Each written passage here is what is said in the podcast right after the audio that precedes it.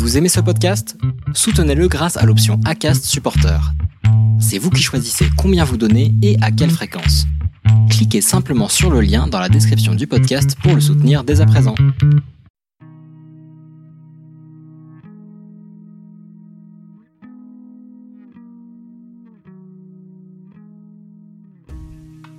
Bonjour, vous écoutez Melting Pot, le podcast qui donne la parole aux talents de la France multiculturelle. Je suis Mélanie Young, l'hôte de ce podcast. Je suis née en France, de parents chinois et vietnamiens, et j'ai longtemps pensé que ma double culture n'avait aucune influence sur mon identité. À vrai dire, je n'y avais jamais vraiment pensé. Et pourtant, être l'enfant de parents issus de l'immigration a eu un impact sur beaucoup de choses, de mes valeurs à mon rapport à la beauté, en passant par ma vision de la réussite, de l'autorité et en fait de toute mon identité. Même si toutes nos histoires sont différentes, je crois que nous sommes beaucoup à vivre cette expérience en France. De grandir dans un milieu où les rôles modèles ne nous ressemblent pas, dans un pays qui n'était pas celui de ses parents ou de ses grands-parents, et où il faut s'intégrer, ne pas se faire remarquer, où les personnes de son origine ne sont pas mises en valeur, ou associées à des stéréotypes. Cela peut freiner des ambitions ou biaiser sa construction personnelle. Dans ce podcast, je vais à la rencontre dans chaque épisode d'une femme ou d'un homme au parcours inspirant et à la double culture assumée. On parle de son histoire familiale, de ses rêves et de ses envies, et aussi de l'influence de sa double culture dans sa vie. J'espère que ces parcours et ces personnalités vous inspireront, qu'ils vous donneront envie de découvrir les nombreuses cultures qui font la France, et aussi de cultiver vos singularités, quelles qu'elles soient.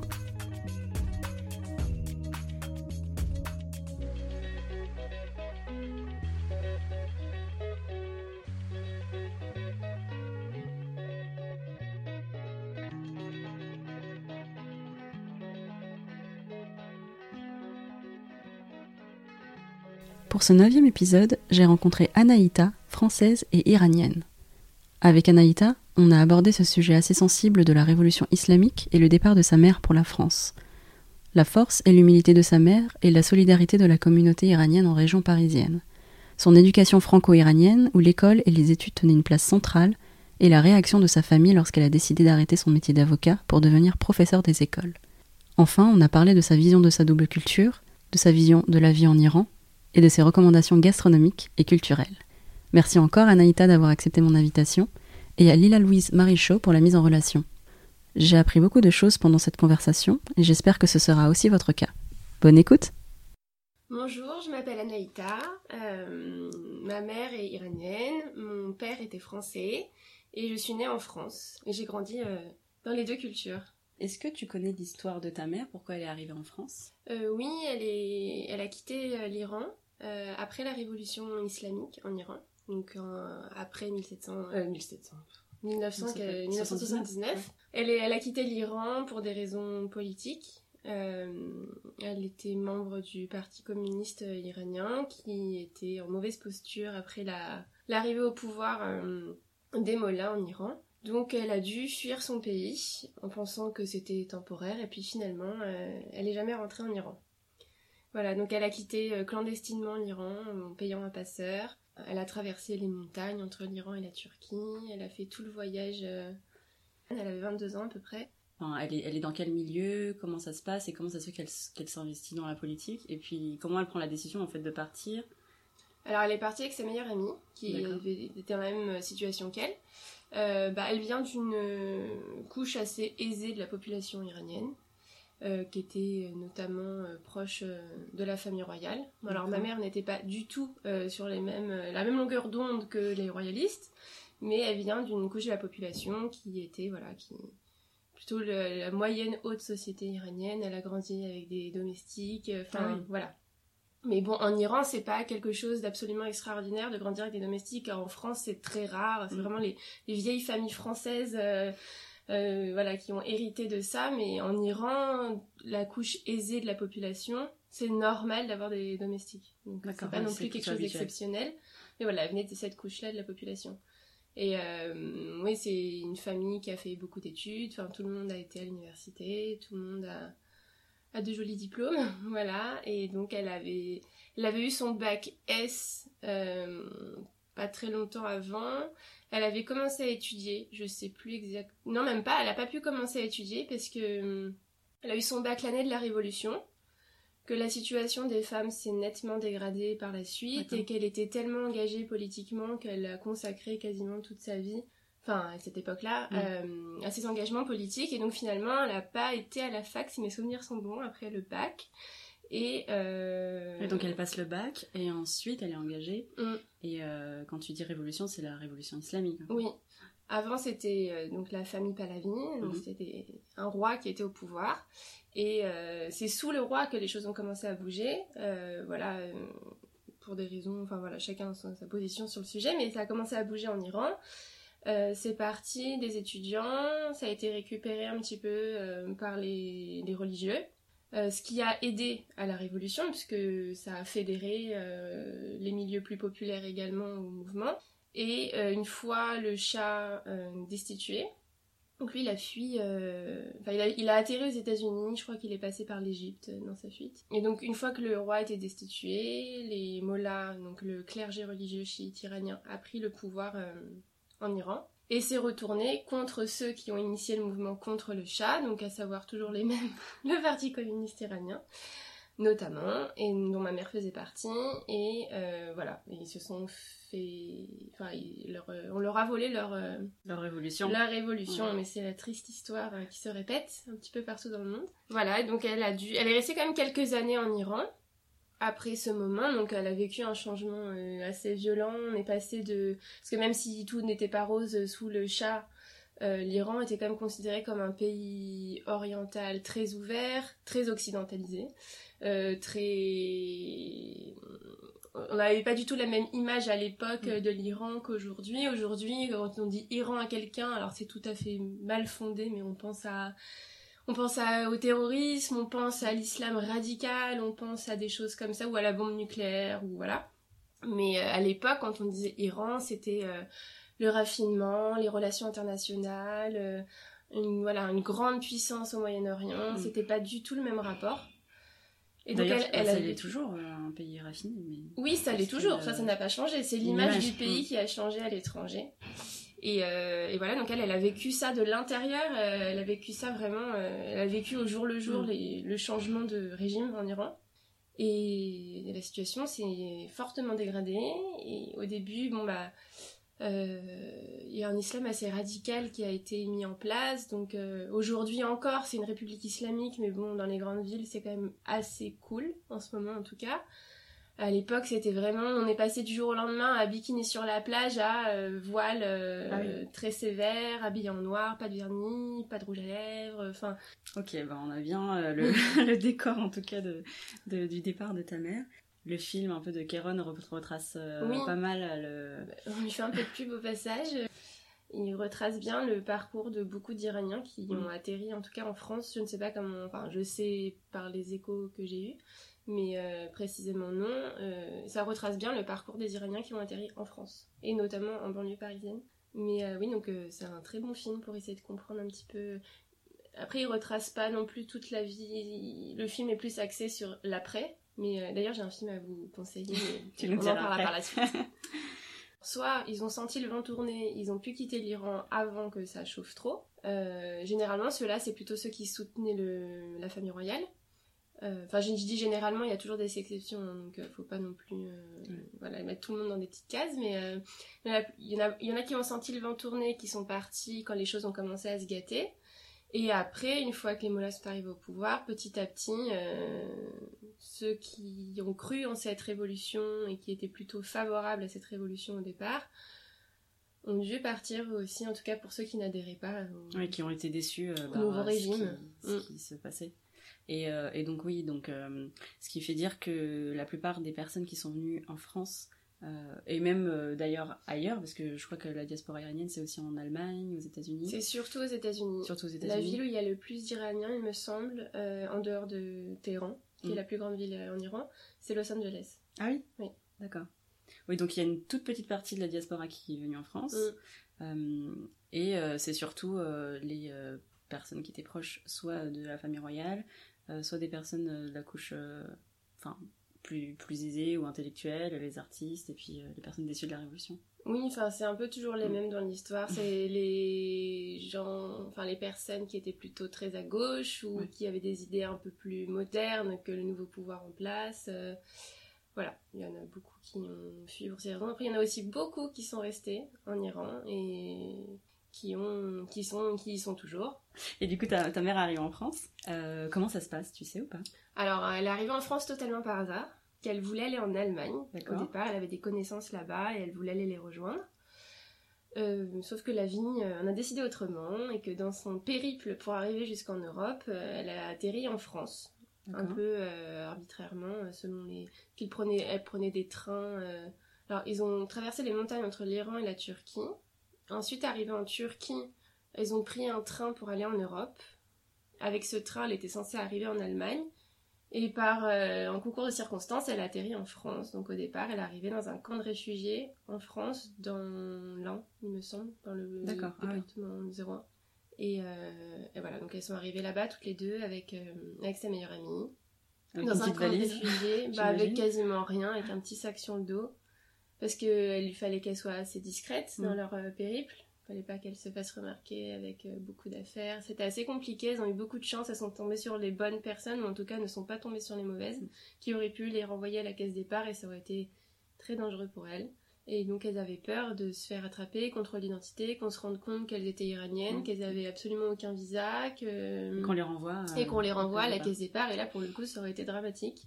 Donc elles ont eu la chance d'arriver saines et sauves toutes les deux euh, en France. Et ma mère n'a plus jamais quitté la France. Tandis que ma, enfin c'est comme ma tante, sa meilleure amie, est partie vivre, euh, elle, aux États-Unis. Elle a vécu euh, peut-être 4-5 euh, ans en tant que clandestine, entre guillemets, en France. Enfin, elle a eu un titre de séjour quand même assez rapidement.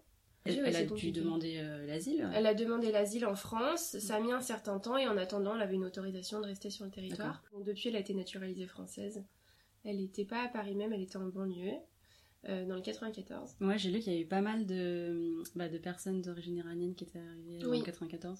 Créteil. C'est pour ça qu'elle a été là-bas. De toute façon, c'est toujours la même chose, c'est du bouche à oreille. Mm. On connaît un tel qui a été là-bas. Euh, puis il y a une espèce de solidarité, de fait. Euh, bon, je pense que c'est un peu pareil dans tous les pays, mais entre les Iraniens, c'est vraiment incroyable. il suffit d'être iranien pour être la cousine ou la tante ou la sœur. Ou... il y a une vraie communauté. Voilà. Une entraide. Ouais. Et enfin, deux fois même trop. et du coup, elle a, elle a atterri là-bas. Et puis au début, bah, elle est passée de la couche euh, moyenne haute de la population en Iran à rien en France.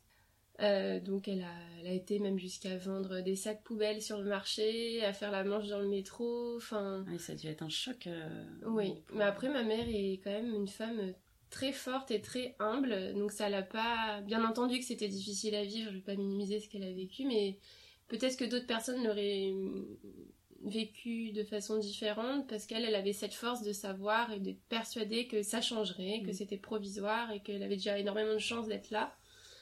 Euh, voilà, donc c'était le temps de remonter la pente.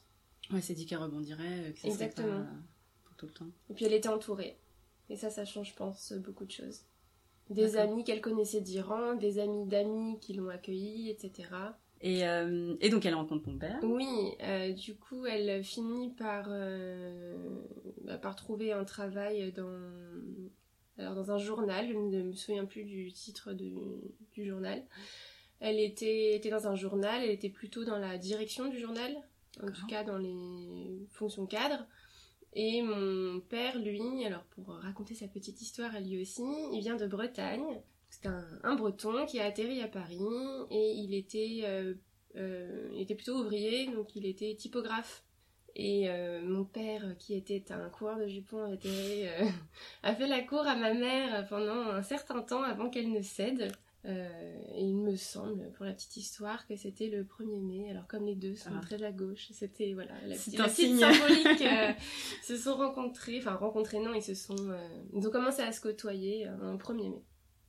Comment comment s'est passée ton enfance? T'habitais où? Et euh, comment tes parents t'ont élevé? Est-ce qu'il y a eu un, euh, des spécificités dans ton éducation par rapport à cette histoire et, tes origines? Totalement. Euh, ma mère, elle voulait absolument que je parle farsi, donc c'est la langue officielle iranienne. Donc elle ne me parlait qu'en farsi. Tant pis pour mon père, il avait qu'à apprendre. Ah oui? Euh, elle ne me parlait qu'en farsi à la maison. D'accord. Ma grand-mère vivait chez nous quand j'étais toute petite. Donc elle, elle ne parlait pas un mot de français. De toute façon, j'avais pas le choix. Donc euh, quand j'étais petite, euh, mon cerveau, il était vraiment... euh, Que dans la langue de ta mère, en fait. Bah, quand ma mère deux me parlait, elle me parlait en farsi, et quand mon père me parlait, lui, inévitablement, il me parlait en français. Donc, Ouais. j'ai appris les deux langues en même temps. Après, je suis née en France et j'ai grandi en France. Donc, je, ma langue maternelle, c'est le français. J'ai quand même plus de facilité à parler français que à parler farsi. Mais quand j'étais petite, mon cerveau était totalement euh, mélangé. Euh, donc, je faisais des expressions incroyables en prenant les expressions iraniennes, mais en les disant en français, ou en intégrant du français dans l'iranien, ou du l'iranien dans du français. Bon, c'était un peu le micmac, mais je pense que tous les enfants bilingues ont fait Mm. ça. Jusqu'à ce que ça se stabilise.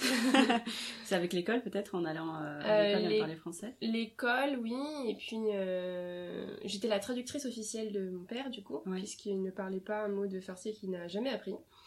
Donc, quand il y avait de la famille qui avait tendance à basculer sur le farsi, parce que pour eux c'était plus naturel de parler Mm. comme ça, j'avais tendance à me mettre à côté de lui et de Et faire le traducteur simultané euh, de tout ce qui se passait, même depuis toute petite. hein. Et on a été en Iran, j'avais 3 ans et demi, 4 ans, la première fois. Et euh, pareil, j'ai euh, passé mon séjour à, À tout expliquer à ton père. à tout expliquer à mon père. Et oui, du coup, il y a les langues, et, et, euh, et tu penses qu'il y a autre, cho- autre chose dans la façon euh, de, de, bah, de voir euh, Non, au niveau des apports de la culture iranienne dans mon éducation, il y a une chose, vraiment pour moi c'est la première, c'est l'aspect international de mes relations. Ouais. C'est-à-dire que j'ai grandi en sachant que Tata vit aux États-Unis, Tonton vit en Iran. euh, Il y avait des gens qui débarquaient chez moi, je devais les appeler Tata, Tonton, parce que c'est un signe de, proximité. de proximité et de, de respect entre familles proches. Les enfants appellent tata et tonton euh, les amis de la famille. Donc euh, j'avais un million de tontons et un million de tata, des cousines qui sortaient de nulle part. euh, et euh, ça c'était était plutôt déjà agréable. oui, c'est Ouais. super. Puis j'avais de la famille un peu partout, donc surtout aux États-Unis, mais pas au même endroit. Donc on a fait un énorme road trip euh, avec ma mère quand j'avais 11 ans la première fois et 19 ans la deuxième fois. On a été voir toute la famille.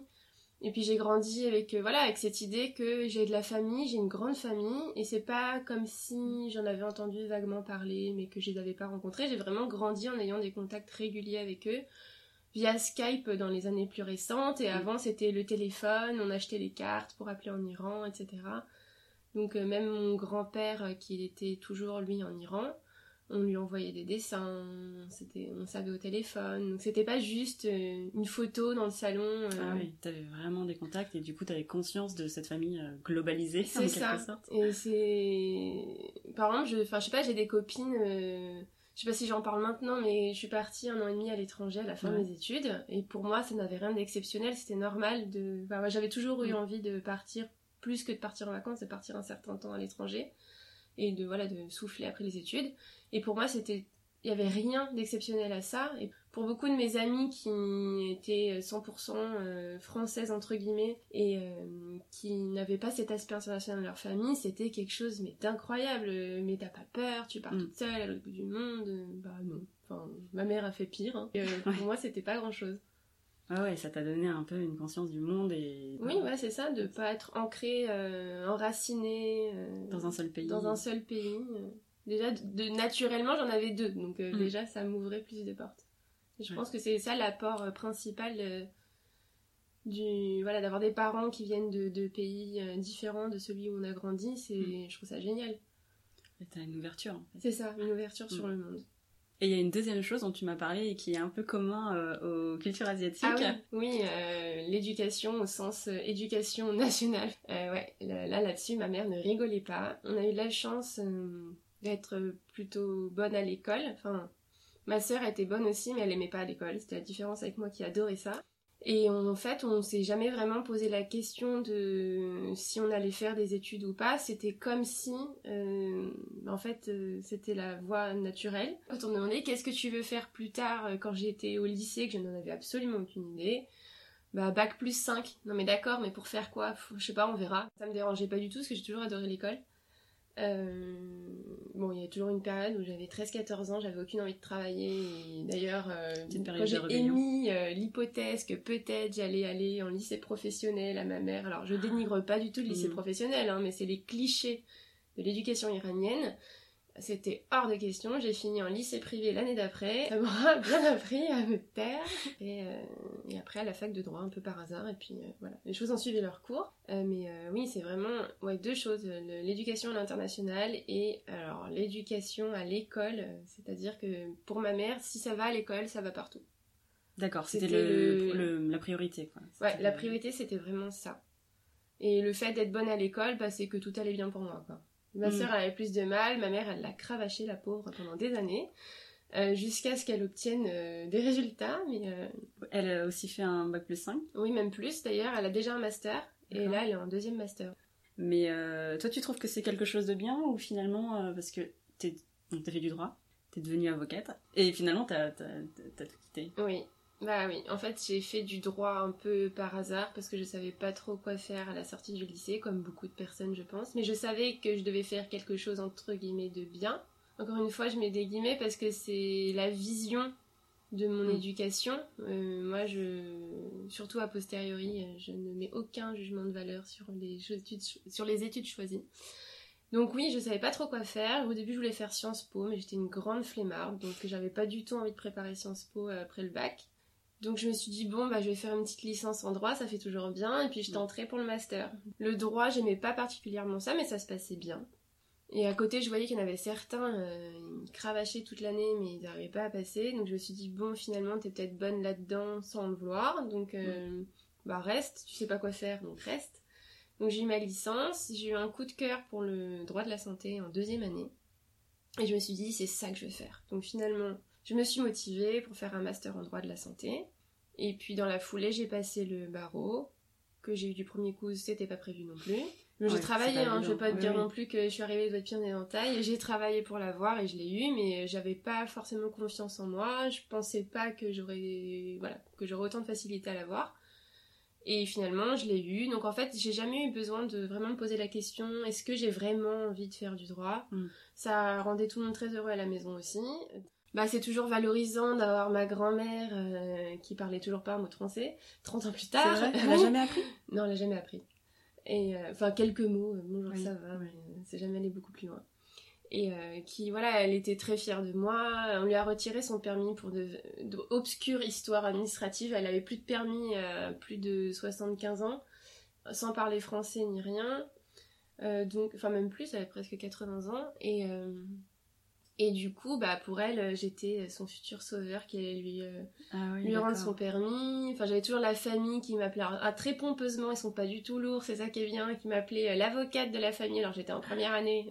Euh, enfin voilà, ils m'encourageaient quand même à continuer avec une Ouais. petite pression, hein. tout avec le sourire, machin. Mais on sent que quand même derrière. euh, Bah, ça met un peu de pression parce que si toute Oui. la famille euh, est, est- est si fière, tu te dis bah je vais pas me poser de questions en fait. Et en Oui. plus ça marche. Et puis c'est pas la famille qui est à la maison quand je rentre, c'est la famille qui est en Iran et qui m'appelle et qui est Ah au oui, courant aussi. de mes partiels de droit des contrats par exemple. Enfin, Ah oui, d'accord. on est vraiment Tout le monde sur était un- au courant. Voilà, on est vraiment sur un truc où on a j'ai l'impression qu'on avait misé sur moi. T'étais la fille prodigue quoi. Voilà. Mm. Et du coup, bah, j'ai continué, j'ai continué.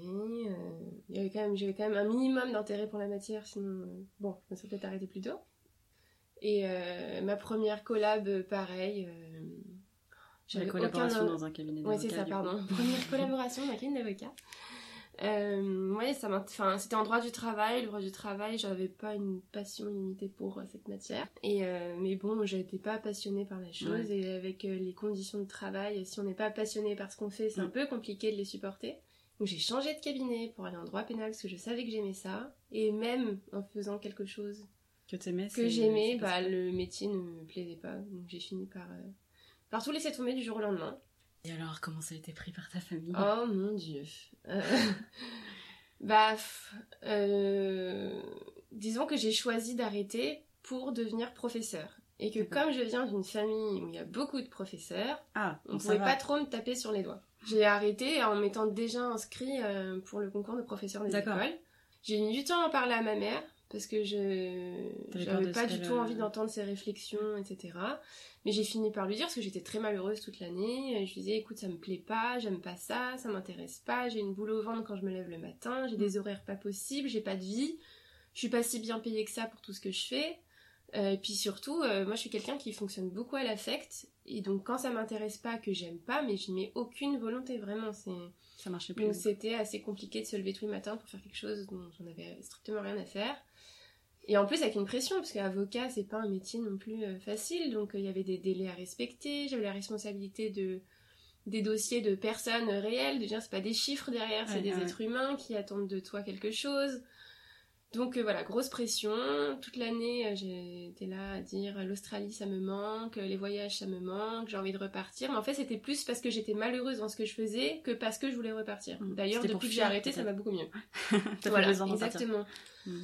Et euh, Oui, donc il y avait quand même ce discours qui les préparait un petit peu au fait que bah, t'étais pas heureuse. Mais alors c'était pas du mm. tout bien accueilli. Hein. C'était, alors ça dépendait des jours. C'était c'est normal. T'as vécu une année extraordinaire. C'est le retour dans la vie normale qui qui est difficile mais ça va passer. Euh, j'ai eu des euh, de toute façon euh, enfin c'est une, une, génération donc c'était pas visé que vers moi mais toute la génération. la génération, génération vous savez pas ce que vous voulez faire vous êtes perdu la vie c'est pas comme ça et pense à ta retraite. Non mais ma retraite alors quand t'as 26 ans et que tu penses à repartir voyager ta retraite. Donc ça a été difficilement accueilli au début en tout cas par ma mère les autres, j'en parlais pas forcément beaucoup avec eux, en tout cas les adultes de la famille. Quand je dis les adultes, c'est les parents, parce que même à 27 ans, je me considère encore comme les enfants de la famille. Donc avec mes cousins, cousines, on en a beaucoup parlé. Eux, ils comprenaient plus. Je pense que c'est aussi un phénomène générationnel. Hein. C'est vraiment générationnel et ils comprenaient plus. Euh, mes amies qui sont pas iraniennes, euh, enfin on en a parlé beaucoup aussi. Celles qui sont avocates, celles qui, celles qui sont pas avocates comprenaient pas pourquoi j'avais fait tout ça pour pas aimer? Mm. Celle qui était avocate, ou en tout cas qui a fait des études de droit, comprenait tout à fait. Donc au final, ça a été accueilli. Euh, une fois que je l'ai annoncé, que je l'ai fait, voilà, j'ai attendu vraiment de démissionner. Et je me suis inscrite le jour même au concours de professeur des écoles. Et je l'ai dit du coup dans la foulée à ma mère. Le professeur, c'est un, c'est, un métier euh, considéré du coup quand même. Oui, oui, parce que euh, c'est toujours un métier intellectuel. Mm. Et puis que ma mère est professeure, donc elle ne peut ah. pas me dire grand-chose. elle est devenue prof. Oui, elle est devenue prof d'anglais. Donc bon, pouvez pas difficilement me dire quoi que ce soit. Surtout qu'elle a fait un peu la même chose. Elle a, euh, elle a accédé à des postes assez importants avant de devenir professeure. Elle était assistante de direction dans une grosse boîte dont je ne citerai pas le nom.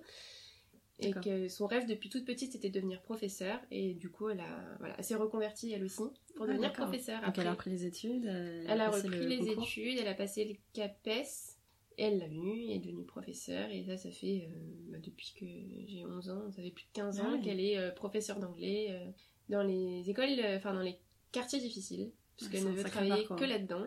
Moi, j'ai envie de faire un petit peu la même chose.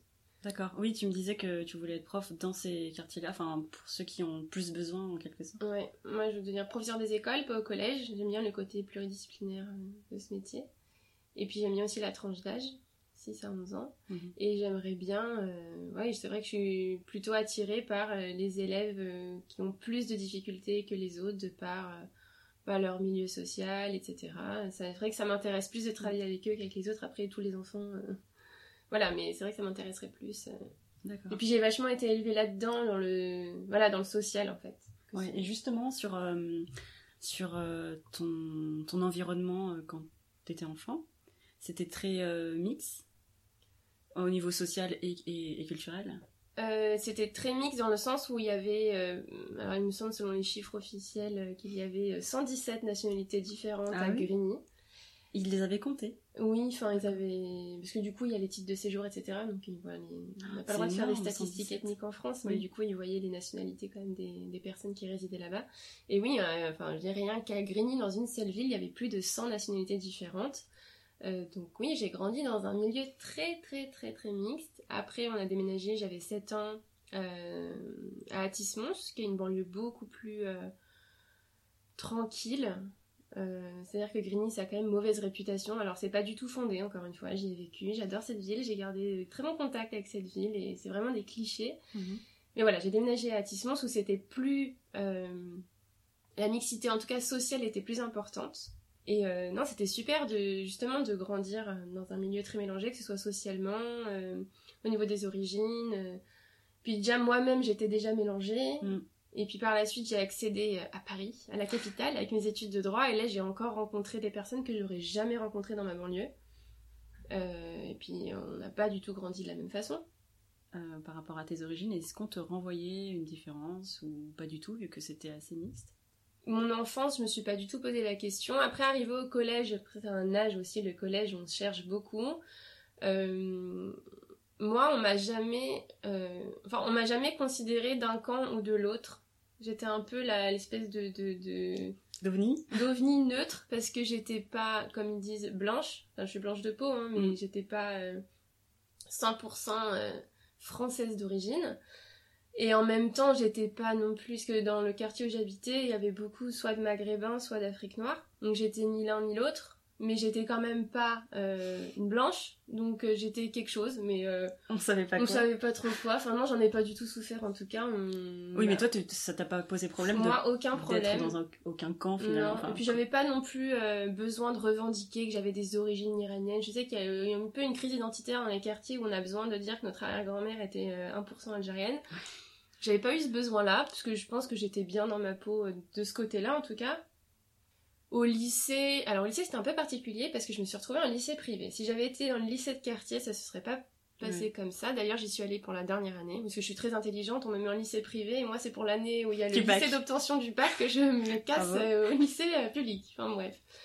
Et du coup, oui, non, au lycée privé, quand même, là, je l'ai senti. C'est la première Ah fois que j'ai senti que euh, potentiellement j'avais des origines et que ça pouvait se voir, ou en tout cas euh, que ça pouvait euh, provoquer quelque chose chez les autres. Alors pour certains, c'était ce que l'Iran, pour beaucoup, c'est pour ceux qui connaissent, parce que ma génération, l'Iran, c'était quand même un pays inexistant, ou inconnu, trop de- ou- enfin voilà. Mais pour la génération des professeurs que j'avais au lycée privé, c'était quelque chose de fascinant. L'Iran, c'était, c'était voilà, comme on disait tout à l'heure, le raffinement, etc. Donc pour certains, ça a provoqué de l'admiration. Alors j'y suis pour rien, hein, je suis née. Mm. Et je trouve ça hyper étrange de bénéficier de quelque chose pour le, enfin, on n'a rien fait pour. Donc parce que ma mère est iranienne, euh, il y avait une espèce d'admiration euh, autour de moi. Euh, j'ai pas compris. Mais Et ça, tu le sentais de la part des profs? plutôt de la part des, des adultes encore une fois. Oui, des adultes. Et par Et contre, comment ça se manifestait? Bah, me posait beaucoup de questions sur l'Iran, comme si ça allait de soi que parce que ma mère était iranienne, je savais tout surtout sur l'Iran alors que j'étais une française, hein, j'ai grandi ici. Et euh, je sais pas, une certaine marque de, de respect un peu, un peu bizarre euh, parce que ma mère est iranienne. Un peu comme si je faisais partie de l'élite, euh, Mm. mais je suis absolument pour rien. Et, euh, et là, on a commencé à me demander ce que Anaïta, c'est vrai que c'est Oui, pas ton un prénom sort commun. de l'ordinaire déjà. En fait, je pense que c'est mon prénom qui a été la porte d'entrée vers euh, mon questionnement sur mes origines et ma, ré- voilà, ma réflexion sur cette question. Je me serais appelée euh, Marie ou Jeanne. Peut-être que je l'aurais pas vécu de la même façon. Parce que là, c'est vraiment physiquement, je suis encore aujourd'hui pas hyper typée non plus. Je peux passer, Pour une italienne ou- voilà, pour une fille du sud, euh, méditerranéen, mais. Euh, et, euh, et c'est vraiment quand je disais Anaïta, les gens buggaient un petit peu parce que ça, ça a des consonances quand même italiennes ou espagnoles, mais ils n'avaient jamais entendu ce prénom, donc euh, la plupart on me demandait c'est de quelle origine, ou ils Mm. buggaient un petit peu, je leur disais c'est iranien, et c'était un peu ma porte d'entrée vers les origines de ma mère. D'ailleurs, elle l'a fait exprès, ma mère, de me donner un prénom iranien. Elle voulait absolument qu'on ait des prénoms iraniens, ma sœur et moi. Et ta sœur, comment elle s'appelle? Alors, ma sœur n'a pas un premier prénom iranien, c'est son deuxième prénom Ouais. qui est iranien. Euh, elle s'appelle Anouchka. Anouchka, ça fait russe? C'est russe, c'est voulu. Euh, et son deuxième prénom, c'est Shaïda. D'accord. Et mais donc, du coup, personne ne connaît son deuxième prénom. Enfin, ses Mm. amis, oui, mais quand elle se présente, elle dit Je m'appelle Anouchka. Donc, pareil, les gens bug un peu. Euh, mais t'es de quelle origine? Alors, elle, c'est encore plus compliqué. Je suis d'origine iranienne et j'ai un prénom russe. Très bien. Et euh, oui, toi au moins, euh, ton prénom, il était iranien, on te posait la question, elle était iranienne. Voilà, et Mhm. donc du coup tout de suite c'était Ah t'es iranienne Bah non, je suis française. Ma mère est iranienne, j'ai des origines iraniennes, mais moi je suis née ici, j'ai grandi ici. Et donc c'est ce que tu répondais, que toi t'étais française Oui, enfin, je répondais pas forcément, mais en tout cas je me faisais la réflexion dans ma tête quand on me disait... euh, Enfin tout de suite on a besoin de catégoriser les gens, et comme je disais, c'est peut-être quelle, enfin, c'est de quelle origine ton prénom, ou peut-être quelle origine, je disais ma mère est iranienne, et on me disait Ah t'es iranienne. Non. Je suis absolument pas de rejet, je suis très fière d'avoir t'es origines franco-iranienne. Voilà, je suis franco-iranienne. Pourquoi tout de suite les gens ne retiennent que l'autre origine? Enfin, je n'ai pas vrai. compris.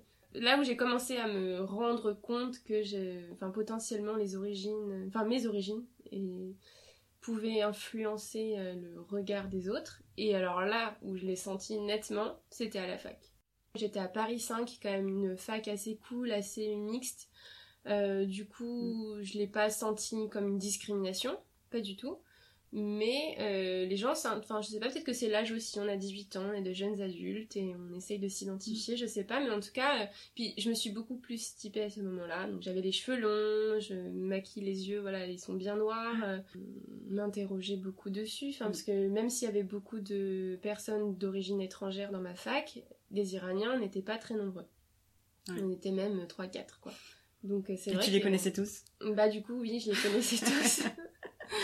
Enfin, je les connaissais tous, j'ai appris à les connaître, mais c'était. Voilà, je veux dire, je pense par exemple, quelqu'un qui est d'origine algérienne en France, il va pas s'amuser à faire connaissance avec tout le monde. Euh, mais moi, qui suis euh, d'origine iranienne, euh, ça va beaucoup plus vite. Après, il y en a quand même pas mal hein, en fac de droit, hein, parce que voilà, l'éducation fait qu'on se retrouve un peu dans la même filière. Mm.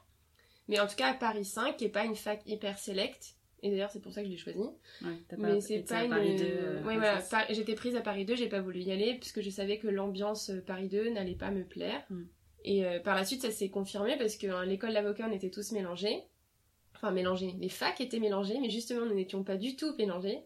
Et qu'il y avait une nette différence de, de perception des autres et d'attitude, etc. entre ben, les gens qui venaient de Paris 5, ceux qui venaient de Nanterre, euh, les facs un peu plus secondaires, et puis alors ceux qui venaient de Paris 2 ou Paris 1, c'était l'élite, quoi. Voilà.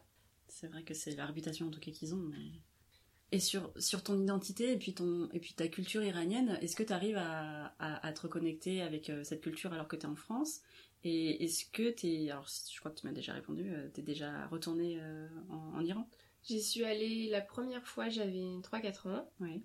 Donc, j'en ai pas un souvenir très précis. J'ai juste le souvenir de l'avion qui atterrit. Quand on est descendu de l'avion, j'avais vraiment l'impression de Bon, ma maison, c'est la France, j'ai grandi là-bas, mais ça m'a vraiment fait une sensation de chaleur, de retour au foyer, de... Je sais pas, peut-être que c'est parce que c'était la première fois que ma mère y retournait après son départ d'Iran, et qu'il y avait beaucoup d'émotions dans ce voyage, et que ça m'a beaucoup marqué. Mm. Euh, mais en tout cas, j'en ai un souvenir très précis encore aujourd'hui. À 3-4 ans ouais, ton J'ai aucun souvenir du voyage en lui-même. Euh, des deux semaines passées là-bas. Euh, j'ai des faux souvenirs, c'est-à-dire qu'on me les a racontés, puis à force qu'on me les raconte, j'ai l'impression de les avoir vraiment euh, en mémoire. Mais par contre, ça je suis certaine, personne ne me l'a raconté, ce que j'ai ressenti au moment où l'avion a atterri. Et ça m'a vraiment fait une sensation de chaleur, voilà, de d'être entourée, d'être aimée, de de, de je sais pas de retourner quelque part ta famille un peu chez moi Mm. Voilà. T'as ressenti les émotions euh, ça. positives. Exactement. Et puis j'y suis retournée, j'avais 13 ans. Euh, donc là, du coup, j'en ai Enfin, je me souviens de tout.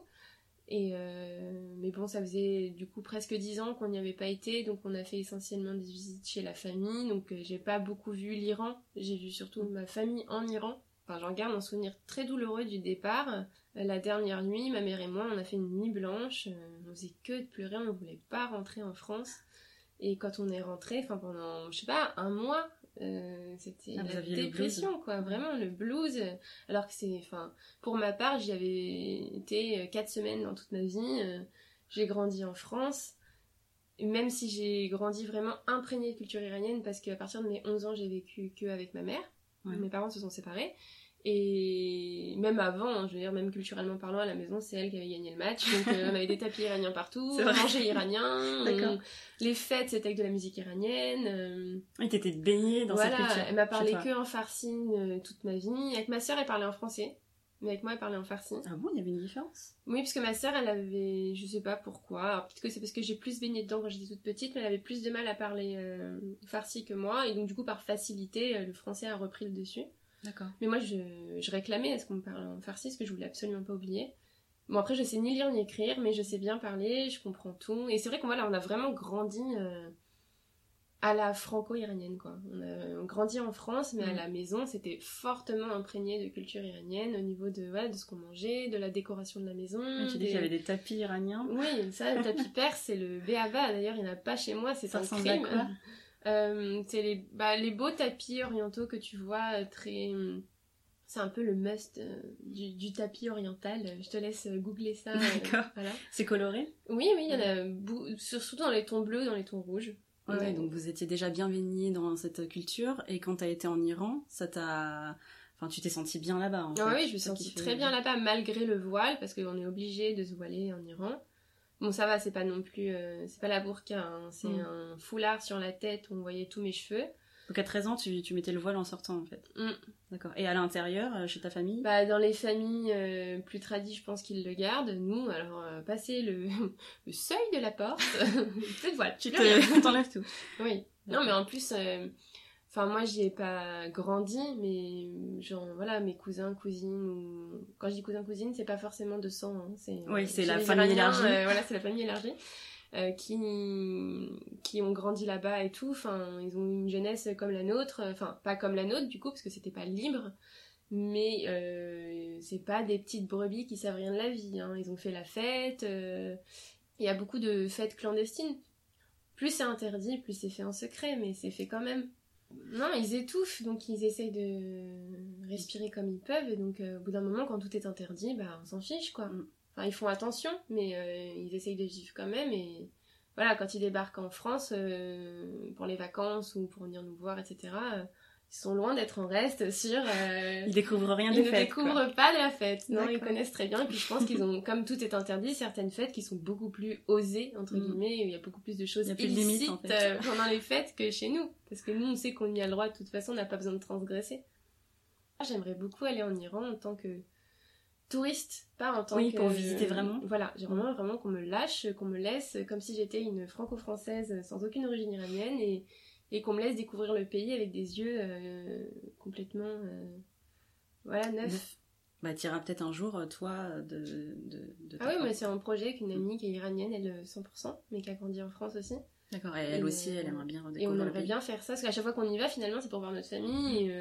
on a toujours une tante ou quelqu'un. Alors, on est ravis de les voir, hein, mais on a toujours quelqu'un qui est collé à nous et ils ont peur pour tout pour nous.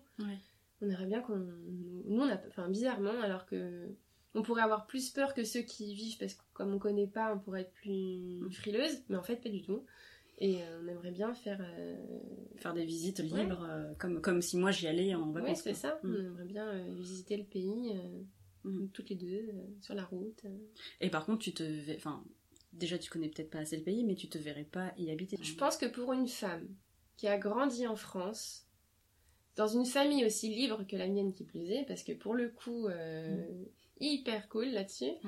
Euh, vivre en Iran, ce qui voudrait dire, puisque je voudrais des enfants, avoir des enfants en Iran et les faire grandir là-bas, je pense que ça serait très difficile. Après, je dis ça d'un regard complètement extérieur parce que j'y ai pas vécu, mais euh, ça me paraît difficile, surtout pour une femme, de vivre au quotidien dans un pays euh, musulman quand as grandi en France, que ce soit l'Iran ou ailleurs. C'est ce qui est intéressant, c'est que donc tu me disais que tu étais musulmane. Euh, sachant que tes parents ne le sont pas, et qu'ils ont fui aussi euh, un régime qui a mis en place, euh, bon, dictature islamique. Mm. Comment t'es arrivé vers cette religion et comment ça a été pris par ta mère et ta famille? ça a été plutôt mal pris. Euh, non, bah depuis que je suis petite, après l'âge exact je ne saurais le dire, mais assez jeune, j'ai toujours été attirée par l'islam. Alors est-ce que c'est parce que tous mes copains, copines, en tout cas une bonne partie d'entre eux étaient musulmans, et donc euh, pour moi ça avait un attrait plutôt positif parce que euh, je sais pas, pendant le ramadan par exemple, c'était super, machin, mm. les voisins, ils faisaient la fête, ils mm. ramenaient toujours des trucs pour nous. et puis même les valeurs véhiculées, etc. C'est c'est vrai que ça m'a toujours attiré, mais attiré de loin, parce que moi j'ai pas du tout. Alors mon père était, euh, il a grandi dans la religion catholique, et ma mère de fait a grandi quand même imprégnée de culture musulmane, parce que même si sa famille n'était euh, pas très pratiquante, euh, le pays était quand même à dominante musulmane. Et ils m'ont pas du tout élevée dans la religion, ni l'un ni l'autre. J'ai pas été baptisée et j'ai pas été élevée dans aucune religion. C'est totalement libre. C'était libre jusqu'à ce que je fasse le choix d'en choisir une. Et là, c'était un peu plus compliqué à gérer. Euh, j'étais voilà, j'ai été attirée pendant longtemps par cette religion et puis j'ai fini par m'y intéresser vraiment. J'ai lu le Coran, j'ai lu des choses, je me suis renseignée, ça m'a vraiment ça m'attirait et j'ai fini par entre guillemets, me convertir. Ouais. Même si euh, je suis officiellement née musulmane. Bah, 18 ans. 18 ans, d'accord. Et t'avais, t'avais fait exprès d'attendre euh, J'ai pas fait 18 ans exprès d'attendre, c'est juste que c'était euh, mûr à ce moment-là. Et euh, après, oui, je vais pas me mentir à moi-même, je suis sortie avec un garçon qui était euh, de confession musulmane pendant 3-4 ans. Ça a certainement influencé mon choix, on va pas se mentir. Euh, mais je l'ai fait pour moi et enfin encore aujourd'hui je Tu es restée après lui. ouais je, je le suis restée j'ai mais ouais j'ai été voilà j'ai toujours attirée par cette religion puis j'ai fini par la choisir après voilà j'ai une vision en fait ma grand-mère était musulmane la mère de ma mère mais avec une vision très personnelle de la religion assez philosophique et moins euh, noir sur blanc donc euh, elle m'a un peu transmis ça et euh, d'ailleurs, mon premier bijou que ma grand-mère m'a offert quand j'étais petite, c'était un médaillon avec marqué Allah dessus. Et donc voilà, j'ai fini par me, par me tourner vers, vers cette religion. Après, euh, au début, ma mère l'a très mal vécu. En fait, je pense qu'elle avait peur parce qu'elle, elle a vu arriver au pouvoir euh, la République islamique d'aujourd'hui. Oui. Elle a vu les dérives que ça engendrait.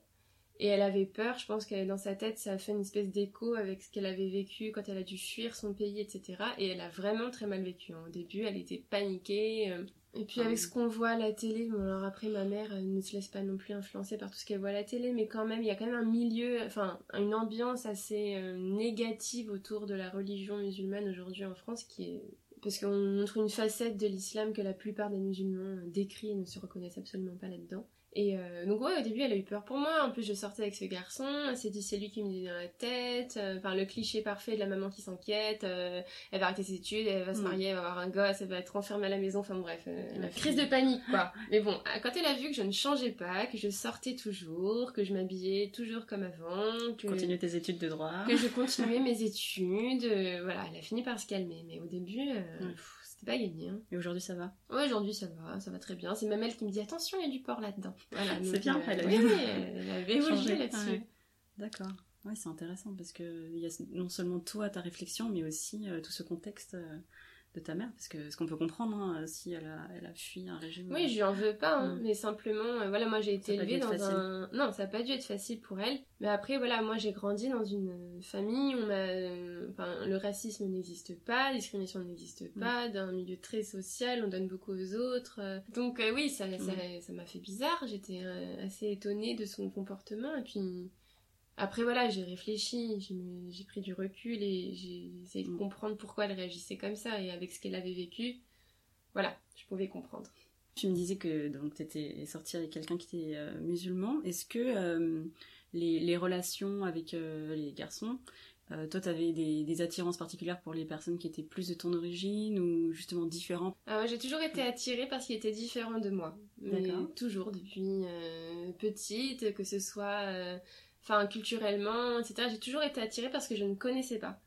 Et euh, non, j'avais pas du tout de faible pour euh, les musulmans en général ou les Iraniens en particulier. Au contraire, c'est-à-dire que, je sais pas, j'ai toujours été attirée plus par les personnes euh, issues de l'immigration africaine ou antillaise ou enfin qui n'ont rien à voir avec moi quoi. D'accord, très différentes. Très très différent. Et puis j'ai toujours été fascinée par les mélanges. Euh, que ce soit des mélanges, euh, je sais pas, asiatiques, africains, euh, latinos, euh, suédois, enfin j'en sais rien. mais j'ai toujours été attirée par, euh, par les mélanges. Et Ouais. donc je trouvais ça dommage, moi qui étais franco-iranienne, de me mélanger entre guillemets plus tard pour fonder une famille, ou je sais pas, enfin Mm. inconsciemment je pense que je pensais à ça quand j'étais attirée par un garçon. J'aurais trouvé ça dommage de, bah, de me mettre avec un français, entre guillemets, ou un iranien. Parce, que, ça rajoutait pas une. Ça n'ajoute pas à la culture en mixité, ça n'ajoute pas. Et même si je le fais pas exprès, je suis pas à la recherche du métissage non, parfait. Donc là, mon copain, ça fait deux ans et demi qu'on est ensemble. euh, Il a, alors, euh, strictement rien à voir, il est à moitié andalou et à moitié mauricien. Andalou et mauricien. Mauricien, c'est déjà un mélange. des Oui, l'île Maurice, c'est déjà Mm. un, un melting pot de culture, donc euh, oui. Euh, alors, je vais pas- passer aux questions euh, rituelles. Je demande à chaque fois qu'est-ce que c'est pour toi d'être française? Je suis pas très attachée au côté euh, je suis française, je suis italienne, je suis. Je me sens française parce que je suis née ici, j'ai grandi ici, que j'ai beaucoup d'amour pour ce pays. Euh, en ayant justement une famille qui habite dans d'autres pays, je peux voir à quel point ce pays est magnifique. Et euh, pour moi, être française, c'est justement être ouverte sur euh, toutes les bonnes choses qu'apporte ce pays. et les bonnes choses, c'est-à-dire la richesse culturelle de ce pays, déjà en lui-même, les différentes régions françaises, etc. Enfin, quelqu'un qui a grandi dans le sud, quelqu'un qui a grandi à Strasbourg, quelqu'un qui a grandi à Paris n'auront pas du tout la même mmh. éducation, entre guillemets, les mêmes apports culturels. Et puis c'est cette ouverture de la France sur toutes les autres cultures et que je trouve ça, enfin, je trouve ça génial. Donc pour moi, être français, c'est c'est une nationalité, mais je suis pas du tout nationaliste. Donc euh, pour moi, euh, c'est une chance d'être française. Je suis vraiment très contente d'être née ici. Non, j'adore ce pays, vraiment. Euh, je supporte pas qu'on crache dessus. Donc je pense que j'ai un petit côté nationaliste quand, même, parce que c'est vrai que j'ai vraiment du mal à, à entendre les gens qui qui crache sur ce pays. Qu'on ait des choses euh, qu'on veuille changer, ça je comprends tout à fait, il est loin d'être parfait. Et en ce moment on sait pas forcément... Voilà, il y, a des choses à changer, mais euh, c'est un très beau pays, j'aime beaucoup les valeurs qu'il véhicule, en tout cas qu'il véhiculait dans sa devise. Euh, voilà, égalité, fraternité, liberté. Et non, j'aime beaucoup ce pays. Après, je ne suis pas empreinte d'un grand nationalisme, donc euh, je suis la première à sortir le drapeau français quand il y a un match de foot pendant la Coupe du Monde, mais j'aurais été italienne, j'aurais fait la même chose. Euh, voilà. Mais donc pour moi, ce pays, ce qui est beau, c'est vraiment l'ouverture. Que ce soit l'ouverture d'esprit, l'ouverture sur d'autres cultures, l'ouverture, la liberté sur euh, mine de rien, en France, on a beau râler que ceci c'est trop cher, ceci c'est machin. Enfin, faire des études en France, moi, ça m'a quasiment rien coûté. Je viens pas d'une famille riche, mais alors mm. loin de là. J'ai vécu en HLM toute ma vie, en banlieue toute ma vie, et je suis devenue avocate. Donc, euh, donc c'est possible. C'est possible. Après, oui, j'avais la famille qui allait avec. Mais ce que je veux dire, c'est qu'en France, euh, on a la liberté de devenir qui on veut et de faire ce qu'on veut avec qui on veut. Et voilà, c'est génial. C'est beau ça. Je devrais arrêter là-dessus. je vais quand même te poser des questions sur euh, ce que tu conseillerais à quelqu'un qui veut découvrir la culture iranienne, que ce soit un plat, un film, un livre? Alors deux choses, je pense, vraiment euh, la nourriture iranienne. Pour commencer, pour moi c'est... Je connais pas du tout alors. Euh, ça ne ressemble à rien de connu, donc je peux même pas te dire ça ressemble à ci, ça ressemble à ça. Il faut aller goûter pour voir ce que c'est. Sur le concept, ça ressemble au plat indien, mais alors attention, ça n'a pas du tout le même goût. C'est-à-dire que c'est souvent du très bon riz parfumé et à côté des plats en sauce. D'accord, c'est des petites sauces qui accompagnent euh, le euh, riz Non, c'est un ragoût. En fait, c'est souvent. Être végétarien en Iran, c'est un enfer parce que tous les plats euh, sont à base de viande. Enfin, en tout cas, les plats mijotés au restaurant, etc. c'est à base de viande, donc c'est de la viande en sauce, enfin mijotée pendant souvent de longues heures, avec des herbes, avec des plantes, des fruits, d'autres choses, des légumes, et avec des épices vraiment propres à l'Iran. Donc c'est un peu le même concept que l'indien, mais pas du tout avec le même goût.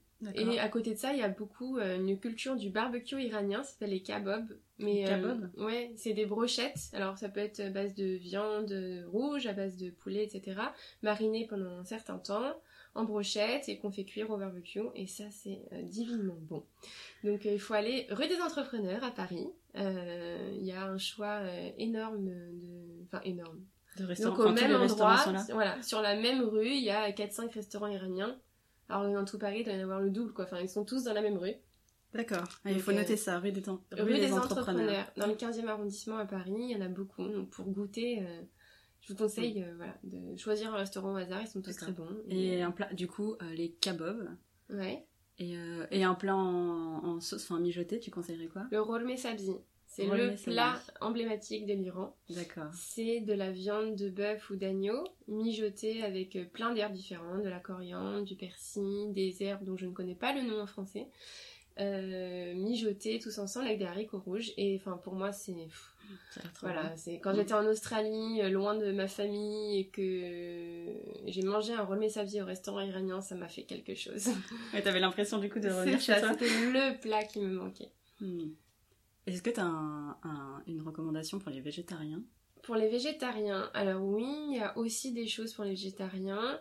Euh, plus ça va plus être tout ce qui est accompagnement du coup, mais vous pouvez le manger pour ceux qui sont végétariens en grande quantité en plat. C'est les coucous, donc c'est des espèces d'omelettes avec euh, des herbes. Euh, c'est très bon.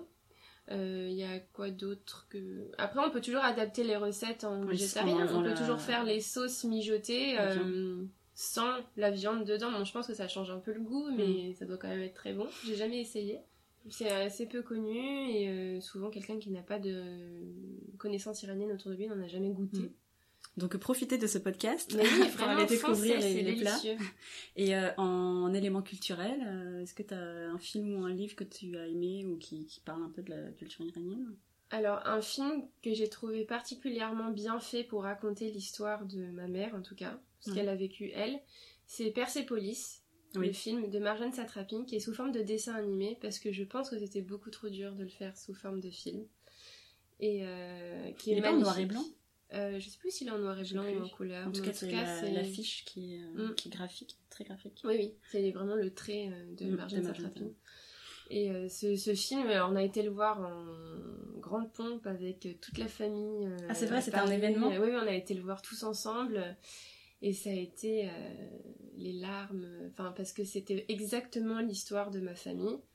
Euh, savoir une, voilà, une famille un petit peu politisée de gauche euh, iranienne qui vit la révolution et qui se voit contrainte de quitter son pays pour un autre.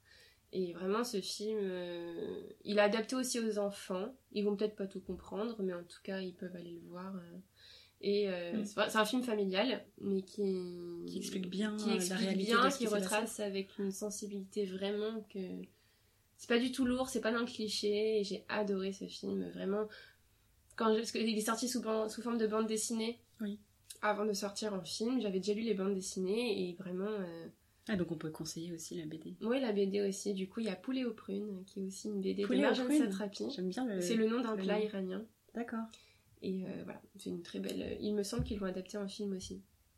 Et donc on a, on a deux BD et deux films Oui, bon, après, il y a la littérature iranienne est assez fournie. Euh, le cinéma iranien est en plein boom. Mhm. Euh, moi, je suis pas hyper fan, mais euh, je sais que c'est ça, voilà, ça a son petit succès. en tout Oui, cas, Persepolis, ce film, je l'ai vraiment adoré parce qu'il retrace la vie de ma maman et que c'est c'est très parlant. Et, et en musique, est-ce que tu connais des musiques? Alors, j'en ai écouté toute mon enfance. Ah oui C'est-à-dire que depuis toute Ta petite, mère en mettait à la euh, maison Il y en a à la maison, dans les fêtes de famille, il y en a. Par contre, si tu prends mon iPod, il n'y a pas une seule musique iranienne dedans. Parce que pour moi, je pense que je l'ai réservé quelque part dans ma tête au moment en famille. Vraiment, j'ai un énorme plaisir à écouter ça quand on... Parce que oui, il faut savoir que les Iraniens, en tout cas pour, pour ma famille, sont de grands musiciens. Donc, je suis le vilain petit canard qui ne sait rien faire de ses Ah, Tout le monde joue un instrument Mais tout le monde joue euh, d'un instrument, ou en tout cas une très belle voix et chante, euh, c'est pas du tout mon cas non plus. Et, euh, et ouais, donc j'ai vraiment baigné là-dedans. Les soirées en famille, c'est des soirées musicales, on danse à toutes les fêtes. Je n'ai jamais vu une fête en famille où on dansait pas, donc euh, tous les samedis soirs, depuis que je suis petite, c'est euh, Dance Floor. Après, voilà, moi je connais pas le nom des chanteurs, je connais les plus emblématiques, mais c'est. Je vais passer pour une vieille parce que ceux de ma génération n'écoutent pas du tout ça et je connais pas le nom des, des musiques actuelles. Je les écoute, mais je retiens pas. Je manque de curiosité là-dessus, d'ailleurs, je, vais me rattraper. Euh, pour moi, ça vraiment, la musique iranienne, ça évoque quelque chose de très doux, de, ça, ça m'émeut beaucoup. euh, parce que c'est associé à euh, que des moments de joie Mm, en famille. en famille. Voilà, donc c'est vrai que j'ai pas la curiosité du nom des chanteurs et des noms des instruments et des musiques, etc. Mais par contre, c'est la même émotion à chaque fois que j'en entends. Et euh, dernière question, ce podcast s'appelle Melting Pot. Qu'est-ce que ça t'évoque? Le mélange? Enfin, en ce moment, on vit des, moments où on a l'impression que le mélange, c'est une mauvaise chose, que... Mais alors, pour toutes les personnes qui sont mélangées, justement, et qui vivent dans le mélange, mais enfin, c'est une richesse incroyable. Pour moi, c'est... Enfin, c'est du dit et du redit, mais c'est parce que c'est ça. C'est vraiment une chance incroyable de pouvoir côtoyer des personnes de cultures différentes, de milieux sociaux différents. Et je pense que plus on est mélangé, euh, en fait, on devrait On devrait tous se on mélanger. devrait tous se mélanger et on serait, on serait beaucoup plus heureux parce qu'on aurait plus peur de l'autre parce qu'il Ouais. est un peu bizarre, il mange pas comme nous, euh, c'est, il a une tête un peu particulière quand même. Enfin, de toutes les réflexions qu'on peut se faire quand euh, on n'a jamais côtoyé une ethnie. Non mais vraiment c'est une chance d'être mélangé, de se côtoyer, de s'apporter des choses, euh, déjà culinairement parlant, moi qui aime beaucoup la nourriture. Non, c'est vraiment une chance d'être mélangé et euh, j'aime bien parler toutes les langues du monde, visiter tous les pays du monde, manger tous les plats du monde. Donc non, c'est une chance. Merci beaucoup Anaïta en tout cas. Merci à toi. Merci beaucoup d'avoir écouté cet épisode de Melting Pot. Si ce podcast vous a plu, n'hésitez pas à vous abonner pour recevoir les prochains épisodes dès leur diffusion. Vous pouvez aussi m'aider à faire connaître ces histoires inspirantes en en parlant autour de vous et en laissant une note ou un commentaire sur iTunes. Si vous avez des remarques, des questions ou des suggestions d'invités, vous pouvez aussi m'écrire sur les réseaux sociaux ou par email. Toutes les infos sont dans la description. J'espère que cet épisode vous a plu et d'ici le prochain, je vous souhaite une très très belle journée ou soirée ou après-midi en fonction de l'heure qu'il est chez vous. À bientôt!